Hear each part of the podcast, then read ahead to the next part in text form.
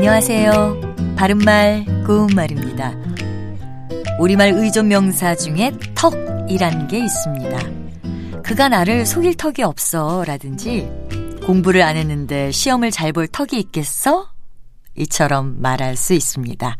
턱이란 말은 지금 말씀드린 예문에서처럼 흔히 어미 을 뒤에서 없다와 함께 쓰이거나 아니면 있겠어처럼 있다의 반어형으로 쓰여서 마땅히 그리 하여야 할 까닭이나 이치를 뜻합니다. 그런데 의존명사 턱에는 또 다른 뜻이 있습니다.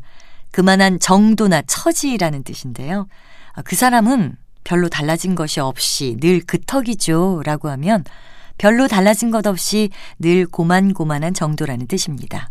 또 그는 자식들에게 용돈을 꼬박꼬박 받고 사는 턱이라 나보다는 나라고 하면 자식들에게 용돈을 꼬박꼬박 받고 사는 처지라서 낫다는 뜻이 됩니다.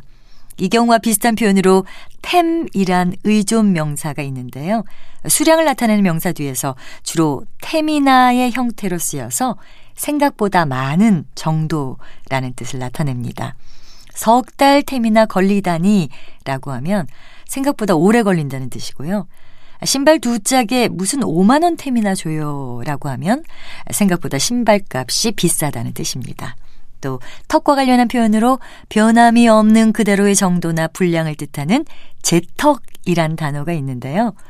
못된 술버릇을 고치려고 별별 짓을 해봤지만 제턱이었다 이렇게 표현할 수 있습니다.